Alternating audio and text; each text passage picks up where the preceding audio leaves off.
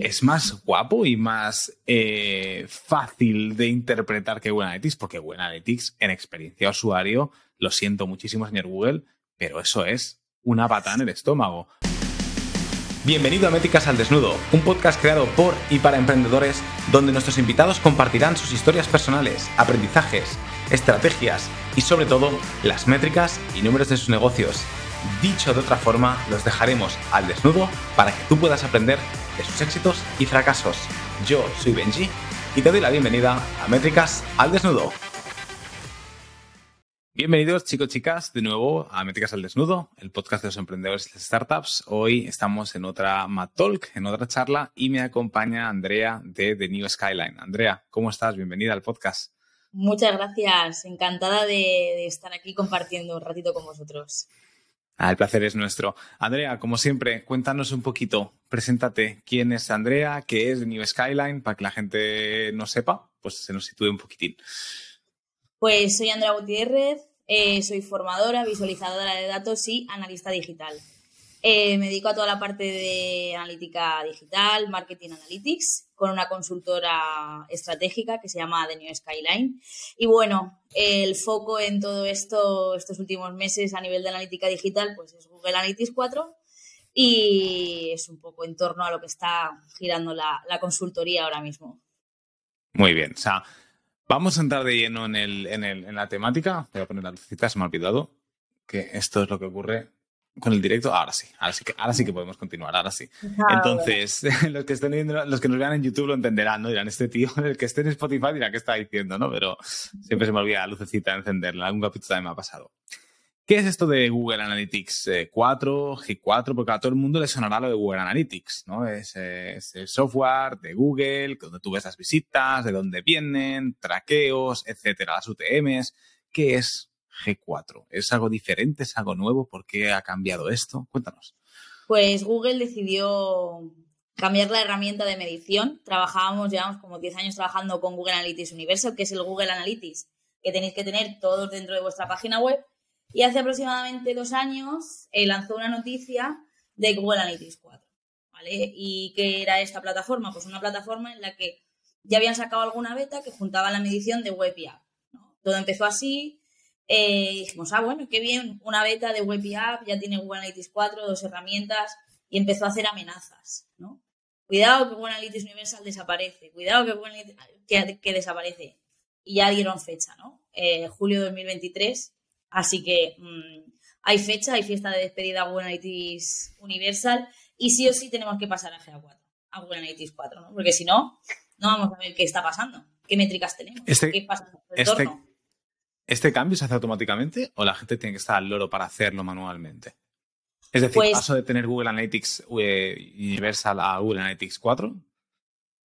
No, hay que, hay que hacerlo, hay que hacerlo. Sí que lanzó una noticia hace poco que a partir de marzo de 2023 iba a migrar automáticamente eh, las cuentas a GA4. Yo dije que se cree GPT Google Analytics, porque claro, está migrando automáticamente cuentas que no saben ni qué objetivos tiene de conversión, ni qué hay configurados, si tiene vinculaciones y demás. Entonces, lo primero, primero, primero, si nos estás escuchando y no has migrado a GA4, desactiva la, migración automática y actívalo y migralo de forma, de forma manual, ¿eh? para saber lo que puede hacer ahí eh, la herramienta.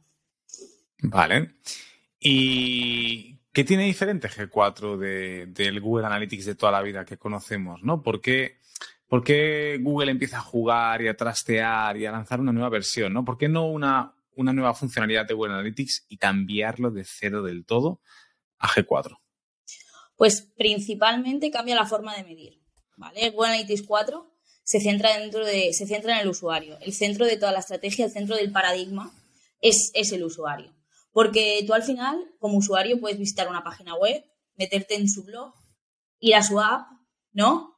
Y al final para ti es, ese, es, la misma persona, ¿no? Entonces es lo que nos hace Google Analytics 4 ver, que al final es un usuario, no es una visita o un usuario que entra en el blog, otro usuario que entra en la web, porque al final nosotros, y la estrategia del marketing va al user centric. Entonces, esa es una de las principales. Entonces, la forma de medición es a partir de hit, de evento, de lo que hace el usuario al entrar a la web, unificar la parte de web y app, ¿vale? Que con app ya se medía de esa forma, y también em, trabajar el tema de la política de privacidad, eh, eh, la parte anónima de las IPs, ¿no? Unirse al carro de, la privacidad de, datos, ¿no? Con esta, con esta parte. Porque entiendo que, bueno, lo que tú has comentado, ¿no? La estrategia ahora, antes con Google Analytics, eh, nos valíamos con visitas, visitas únicas, ¿no? Y ya está, y parecía que hablábamos, ahora entiendo que con G4 se centra mucho más en el Custom Journey, ¿no? En la evolución del, del usuario como tal, ponen en el centro al cliente y a partir de ahí analizamos todos. Como bien has dicho, también te preguntaré sobre esto porque, bueno, entiendo que aparte de mejorar funcionalidad y este concepto nuevo de que el cliente es el centro y demás, eh, hay ahí el tema del cookies world, ¿no? ese mundo sin cookies al que también se une, se une Google Analytics con G4, ¿no? Que es para bloquear las eh, third party, ¿no? Las cookies de terceros, muchos scripts. O sea, una vez, a partir de julio de 2023 que lance G4, ¿Quiere decir que Google bloquea también todo el tema de las cookies y, demás? ¿O esto todavía no se sabe? Depende, todo eso no se sabe. Han sacado noticias, pero no, no han dicho nada, nada fijo. Google Analytics 4 te va a medir eh, lo que haga el usuario dentro de la web una vez acepte cookies. Los analistas, desde que salió toda la parte de aceptación de cookies, el banner grande, rechazas funcionales y todo, nos hemos, nos hemos quedado como ciegos un 30-40% porque también depende del cliente si lo tiene bien configurado, si el cliente, si tú tienes el banner de cookies y no molesta en la navegación. Yo tengo clientes que hemos perdido visitas por eso, porque decimos, no hemos perdido visitas, no hemos podido analizarlo, porque no te molesta la navegación, pero si tú no aceptas, legalmente tú no puedes medir a ese usuario 1145.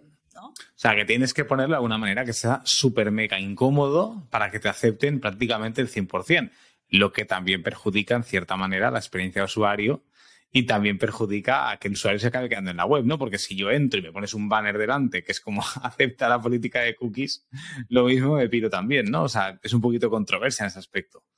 Sí, pero al final el usuario si quiere ver tu contenido lo va a aceptar. O sea, y tengo datos, ¿eh? Tengo datos de un test que hicimos con un cliente, con una campaña, con medios. cuéntame, cuéntame, que aquí nos gustan las métricas. Te cuento salseo, venga. Nada, era una campaña AB ¿no? 50-50 y una semana política de cookies abajo y siguiente semana política de cookies arriba. Tú lo planteas arriba, arriba como si fuera un menú, ¿no? Entiendo. va a ganar arriba como si fuera que no te deja ver nada. O sea, como en el centro. Vale. Y tú lo planteas en la hipótesis y dices, ¡buah! Ya está, ganador primera semana. ¿No? Experiencia de usuario, la gente ni se inmutaba de que tenía la parte de las cookies. O sea, no, no, no veía eso. Y nosotros la segunda semana lo pusimos enfrente y empezamos a recoger todos los datos, todo lo que hace el usuario, todas las fuentes. Y lógicamente dices, no, pero si la campaña está bien estructurada, es tu público objetivo, va a aceptar porque quiere ver ese contenido. Habría que verlo en cada caso, ¿no? Pero claro. eso queda ahí principal. Hemos hablado de que es G4, Google Analytics y un poquito el por qué eh, hacen este cambio, ¿no? Ya volvemos a repetir, julio de 2023, si alguien, eh, pues alguien no, todo el mundo que utilice Google Analytics que lo tenga en cuenta y como ha dicho Andrea, es activar la parte de, conversiones porque Dios sabe cómo van a migrar esto, ¿no? A ver, tú has dicho que parecen, se, se creen chat GPT, veremos qué hace BART, porque el lanzamiento de BART, que es la inteligencia artificial de Google, está justo antes de julio de 2023. Oye, quizás BART es una máquina, ¿no? Migrando y Ya se verá. Pero bueno, dicho esto. Bueno, oye, ¿por qué no, no? Pero.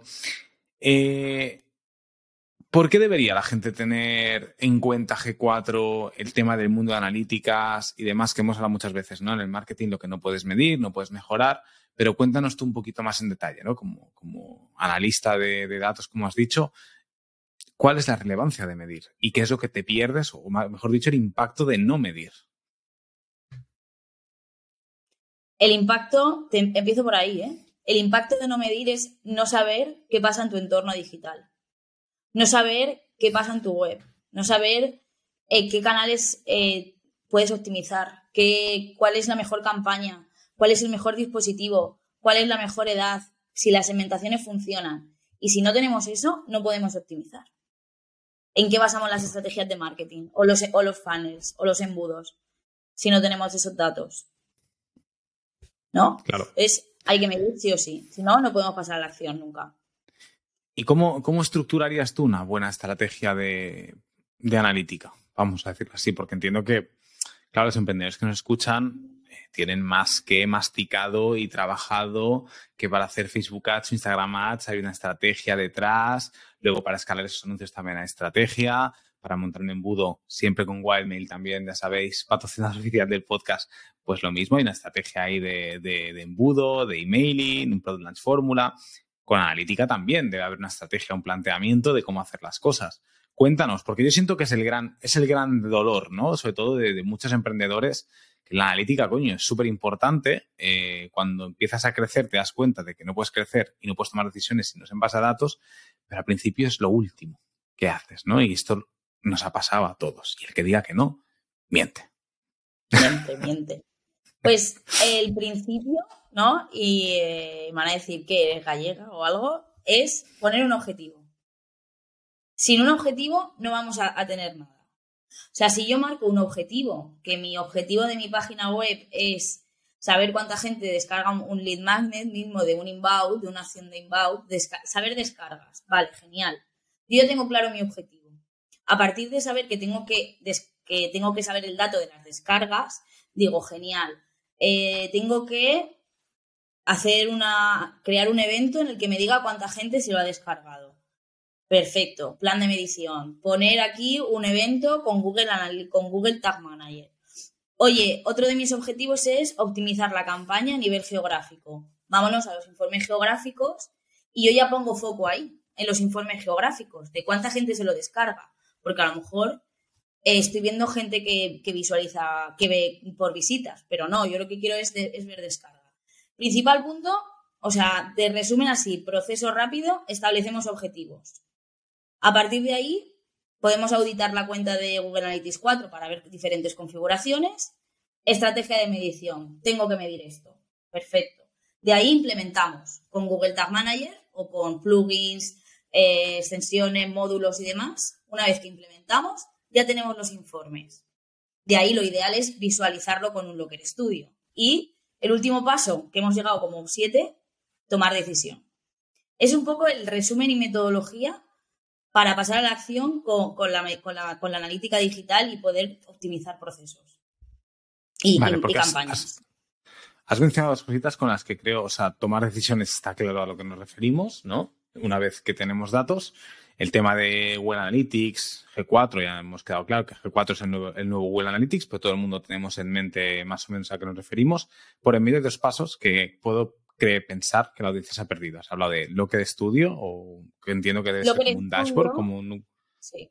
Cuéntanos qué es esto y cuéntanos también el Tag Manager. Todo el mundo sabe lo que es Google Tag Manager, pero nadie sabe utilizarlo. Entonces, cuéntanos un poquito Tag Manager, de qué va, solo podemos hacerlo con un Tag Manager, podemos hacerlo también con otras de otra manera, eh, podemos combinar Tag Manager, que se me pasa a mí por la cabeza, ¿no? Para utilizar todo lo que es de web a, por ejemplo, a trial o a lead y luego de lead a cliente ya medirlo vía CRM, por ejemplo. Cuéntanos un poquito, porque claro, hay muchas fases de un embudo, ¿no? Entiendo que cuando una persona visita la web no hay manera de hacerlo con Tag Manager, o sea, no hay otra manera que Tag Manager, pero cuando esa persona ya nos ha bajado un lead magnet, nos ha reservado una prueba gratuita, un webinar, lo que sea, ya lo tenemos en nuestro Wildmail, en nuestro HubSpot, en nuestro donde sea, y ahí ya con una etiqueta también lo puedes traquear. Vamos a este paso y luego vamos, vamos al a, Vamos a este paso. Eh, Google Tag Manager, al final te estás midiendo en un entorno de Google, ¿no? Y si nosotros tenemos todo dentro de bajo el entorno de Google, va a ser como mucho más, más fácil a nivel de conexiones y demás. Entonces, Google Tag Manager es una, es una herramienta, ¿vale? Que es como un gestor de etiquetas. Tú metiendo esta etiqueta dentro de tu página web, ya no vas a tener que meter independiente fuera de ese contenedor de etiquetas el pixel de Facebook con tu página, el pixel de mm, Instagram, de TikTok Ads, de Metricool, Acting Campaign, de, de los diferentes, porque tú vas a gestionar todas tus etiquetas en ese contenedor y vas a tener el dominio, por ejemplo, para vinculación con HubSpot, para vinculación con temas de CRM, de Hotjar, de Zapier, todo eso al final lo vamos a tener todo de, de, esa forma conjunta, no es simplemente instalar Google Analytics 4 o sí, Google Analytics 4 o Ser Console, sino controlar qué estamos midiendo y todas las etiquetas y píxeles dentro de nuestra página web. ¿Vale? Esa es como la función de, de Google Tag Manager. ¿vale? Porque Locker Studio. mencionabas ¿O tienes una, cosita, antes de entrar a, a lo que estudio, Andrea. eh, quiero hacer énfasis en una cosita. Has hablado de utilizar Tag Manager en vez de Pixel de Facebook, Pixel de Metricool, Pixel, Pixel de cualquiera de estas eh, otras herramientas. Tener en cuenta que lo hemos mencionado muy por encima, pero lo que hemos hablado del Cookies World, ese mundo sin cookies, Google, que es las, las, las cookies de terceros, todo lo que venga de Pixel es muy posible que acabe siendo bloqueado. Con lo cual ya no es instalo el Pixel de Facebook, a todos nos encanta, sino es que no se va a poder rastrear. Con lo cual te interesa ponerle un tag en Google Tag Manager, una etiqueta, porque eso ya no es una cookie de terceros, ¿no? No es una cookie que depende de otra persona y te presta, sino que es una cookie de creo que es zero party o first party, ¿no? Porque al final es tuya, es poseedora tuya, tú te has controlado esto y eso también lo puedes medir. Te estás evitando un problema futuro también. ¿Me equivoco? Sí, al, al- al final, bueno, con, con Tag Manager al final lo que haces es medir todo dentro del mismo contenedor. Es decir, en vez de poner la el pixel de Facebook o de API eh, fuera de tu página o con un plugin o lo que sea, estamos midiendo todo en el mismo contenedor. Y eso también hace que al final controlar la medición, ¿no? Porque otro tópico que cuando quieras hablamos es no me coinciden las visitas, de que me dice o no me coinciden las conversiones, ¿no? Ese es el otro tópico que, que está en, la mesa del analista digital día sí día también, con la gente de medios y, y ads. Entonces, si nosotros al final tenemos todo bajo el mismo entorno de medición, el margen de error puede ser menor, ¿no? Y, y si nosotros queremos seguir trabajando con Google, hay que utilizar esas herramientas. Al final también tenemos que, si nos hemos vendido a, a este, a, a esta, a, esta, a, esta, a esta magnitud, hay que seguir. Sí. Eh, hay que pasar por el aro. No, ¿Es difícil eh, para alguien que nos escuche montar Tag Manager? Es decir, ¿hace falta ser data science? ¿Hace falta ser técnico para Tag Manager o es algo sencillito que cualquier persona, pues igual que montas un WordPress, que como que dice, es fácil de montar un WordPress con Divi, con Elementor, con web plantilla, Tag Manager también es sencillito en ese aspecto. De hecho, Tag Manager es el mejor amigo de los profesionales del marketing. Porque eh, al final tú en un desarrollo de analítica y en un día a día con temas de marketing sí que vas a necesitar una parte de un perfil técnico de desarrollo, Que para mí son los mejores aliados. Pero es verdad que con Tag Manager es una herramienta que nos da mucha facilidad y mucha más autonomía. ¿Vale? A la hora de que el perfil de marketingiano pueda trabajar esa, esa parte más técnica y no depender de un desarrollador técnico de soporte y demás, ¿no? Para lanzar o para hacer optimizaciones en ese caso. Vale. Dejemos de lado Tag Manager, ¿vale? El que quiera saber un poquitín más, oye, pues eh, o pegáis un toque a Andrea o metéis por ahí por YouTube, que seguro hay un montón de formación de Tag Manager. Vamos a hablar de Locker, que nos has comentado también. ¿Qué es Locker? O sea, pongo etiquetas en Tag Manager y el siguiente proceso. ¿Qué es esto? Cuéntanos, a ver. Eh, al final, eh, nosotros hemos hecho todo un proceso ¿no? para tener los datos en la herramienta de Google Analytics 4, ¿vale? Y eh, muchas veces, eh, cuando llega a final de mes, tenemos que descargar los datos, me voy a un Excel, no, me lo llevo a, a un Power, no, tengo Power BI, me lo llevo a Power BI, va a herramienta diferente, no. Pues eh, Locker Studio era el Data Studio de antes, ¿vale? Lo único que lo cambiaron a, a Locker Studio también hace uno- unos meses, ¿no? Y es una herramienta de visualización de, de datos gratuita en la que no solamente podemos conectar datos de Google Analytics 4, de Ser Console, de Google Ads, de YouTube Ads, eh, de diferentes, de social de, de redes sociales, de CRMs, para funnels es una herramienta muy buena porque podemos conectar tanto muchos eh, gestores de CRM, de, de funnel, o también podemos subir hojas de spreadsheet de Google. Entonces, esa plataforma es la ideal para visualizarlo, para poder hacer una presentación ejecutiva y para tener un dashboard que en una página tú puedas tomar decisiones, porque al final medimos para tomar decisiones y si no nos lo hacemos fácil, no vamos a consultar Claro. nunca ese dato. Pero no es un Data Studio. O es el mismo, o sea, es el Data es Studio data toda la vida. es un data studio, es un data studio. Vale, vale. Lo único vale, que perfecto. decidieron también innovar y cambiar el nombre a, a Locker. Pero es el Data Studio que ha sido toda la vida. No lo único Sí. que le han cambiado el nombre. Vale, Sí, le han cambiado el nombre. Genial. ¿Es fácil montar un Data Studio? ¿O es complicado? Porque, claro, yo, por ejemplo, sí que he montado un Power BI y yo creo que montar un Power BI pues no es lo más difícil del mundo, pero tampoco es lo más asequible del mundo, ¿no? Hace falta pelearte con datos y tablas y exportar, importar y demás. ¿Qué tal Data Studio, por ejemplo? Data Studio, si has montado Power BI, Data Studio te va a parecer, o Locker Studio te va a parecer muy fácil. ¿Vale? Eh, al final, piensa que viene del entorno Google, de la filosofía Google, te lo va a hacer todo muy fácil. O sea, y tú ya estás acostumbrado visualmente a algún PowerPoint, al Excel, al Drive, de, a gestores. Entonces, eh, al final, tú necesitas conectar la fuente de datos, elegir una gráfica, poner la métrica, poner las dimensiones y ponerlo bonito. ¿No? Eh, son herramientas, estas que yo os estoy contando, son herramientas que se acercan al profesional del marketing. No hace falta ser un experto o un analista digital mega pro o un analista digital técnico para poder acercar el dato. O sea, un poco mi, misión en la vida es acercar el dato ¿no? al profesional del marketing y como con cuatro pasos o con, cuatro cosas va a poder sacar y, pasar a la, y pasar a la acción.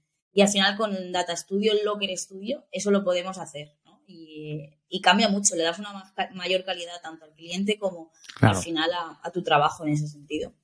100%. Tengo dos últimas preguntas, Andrea. Una que ya es la para el 10 y la otra ya es pura curiosidad, ¿no? Eh, vamos a probar el sobresaliente. Y aquí ya me meto, o sea, me meto al fango, ¿eh? Y, incluso me puedo mojar y dar mi opinión personal. Hemos a Data Studio y entiendo que cuando vas a Tag Manager, pues oye, todo la etiqueta por etiquetas, es decir, no hay pixel por ahí, Eh, y como al final es Google, pues es 100% viable. En un Locker o en un Data Studio podemos conectar más fuentes de datos, como puede ser el pixel de Facebook, etcétera. ¿No contamina un poquito esto la veracidad y la credibilidad de los datos cuando combinamos fuentes que son, por ejemplo, vía API o vía Tag Manager 100% fiables con fuentes que son píxeles que tienen que ir muy relacionados con lo que tú has comentado. Oye, es que en Facebook me pone que tengo 24 visitas en la página web y luego voy al Tag Manager y no me pone 24, me pone 20.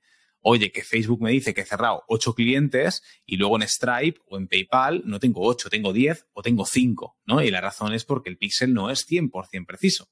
Entonces, ¿qué opinas de esto? Del tema de poder combinar un Data Studio, o sea, herramientas o, fuentes que han estado muy bien, o tecnología que está muy bien hasta ahora, pero que ya hemos demostrado que no es fiable. Y si yo me estoy cogiendo un montón de datos y tomando decisiones en base a esos datos, pero esos datos no se extraen de forma fiable, cagada la hemos, ¿no? Hablando en plata. La pregunta, la pregunta del millón es esta. Eh, mm, primero, de todo, tenemos que saber cómo mide la herramienta. Es decir, el píxel de Facebook de, Facebook mide diferente al píxel de, Google, al código de seguimiento de Analytics. Em, segundo, hay factores. Aceptación de cookies, no aceptación de cookies.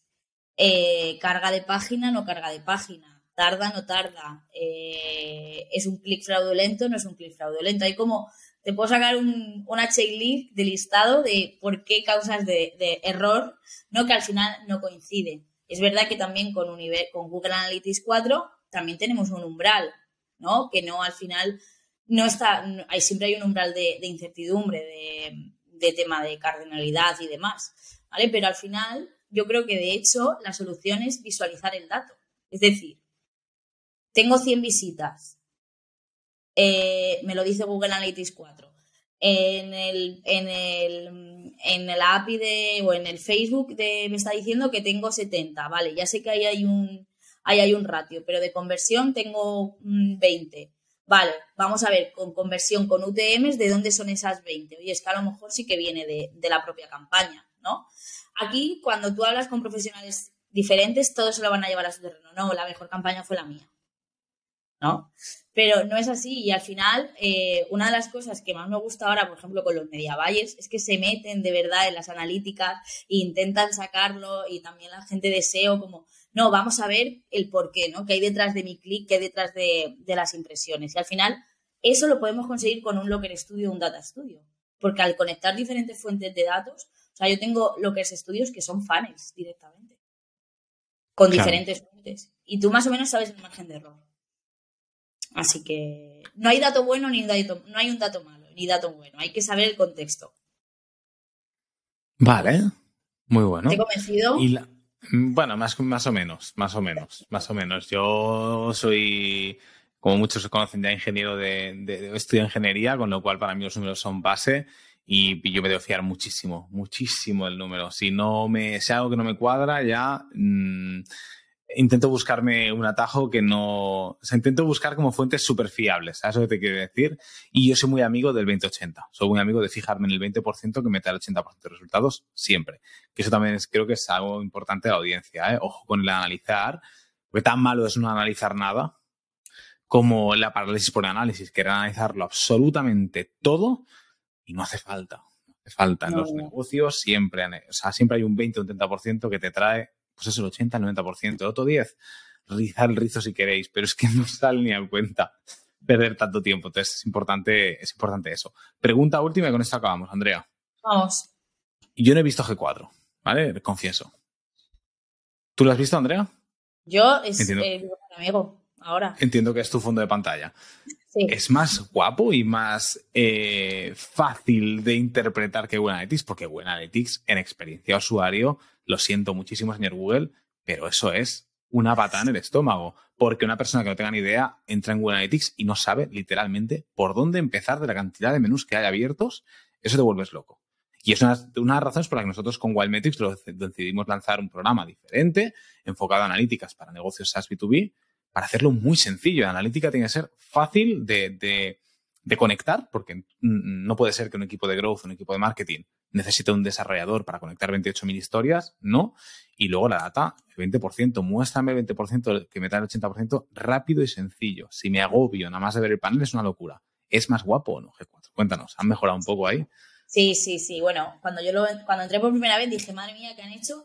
Pero han utilizado técnicas de usabilidad, tarjetitas, eh, han quitado todos esos menús infernales. Tenemos dos menús y el menú principal y el menú de informes con cuatro informes en los que aparte la magia de, Google Analytics 4 es que tú te puedes crear tu menú de informes, tú te puedes crear tu informe perfectamente y vas a, no vas a tener que tener ahí de conversión o los que había de consumo de contenido, 80 informes, si con una tabla puedo hacer todo. Entonces, ha mejorado la visión, ha mejorado la interfaz, eh, ha mejorado la hora de sacar datos a nivel de segmentos, de filtros, podemos personalizarnos las tablas, eh, al principio parecía como un odio a, GA4, pero yo creo que cada vez, cuando lo utilizas más y cuando entras y ves la gran, lo que puedes, lo que puedes llegar a hacer, cada vez lo queremos mucho más. Y al final es que es la herramienta con la que vamos a trabajar, no nos podemos enfadar con la herramienta que trabajamos, hay que adaptarse, pero sí, visualmente ha dado un pasito a, la usabilidad. Eso se lo agradecemos. Pues oye, Andrea, igual que agradecemos a Google al que haya invertido un poquito en, G4, y ahora hacer dos cositas. Uno, a la audiencia que nos escucha, que siempre esté con nosotros. Si le ha gustado, pues que sea de agradecer también y nos pongan ahí, si están en YouTube, un subscribe y un like. Si están en Spotify, Google Podcast, Apple Podcast, pues que nos dejen una review. Y a ti, Andrea, agradecerte que te has pasado por el podcast y que hayamos explicado de una manera súper simplificada, súper rápida, un tema tan complejo como puede ser la analítica. Y oye, a ver si hemos inspirado a algunos para que se pongan las pilas y, bueno, que empiecen con G4 y con Tag Manager y con todo lo que hemos comentado. Ahí es. Muchas gracias. A por ello, a dominarlo. Un, placer, Andrea. Cuídate, que vaya muy bien. Y así llegamos al final del episodio, pero espera, no te vayas todavía. Si quieres seguir aprendiendo con más emprendedores, conocer más métricas, aprender de otros negocios o simplemente inspirarte con nuevas historias, hay muchos más episodios esperándote en nuestro perfil. Además, puedes seguirnos en YouTube Spotify y el resto de plataformas. Ahora sí, muchísimas gracias por acompañarme una semana más y nos vemos aquí viene con más.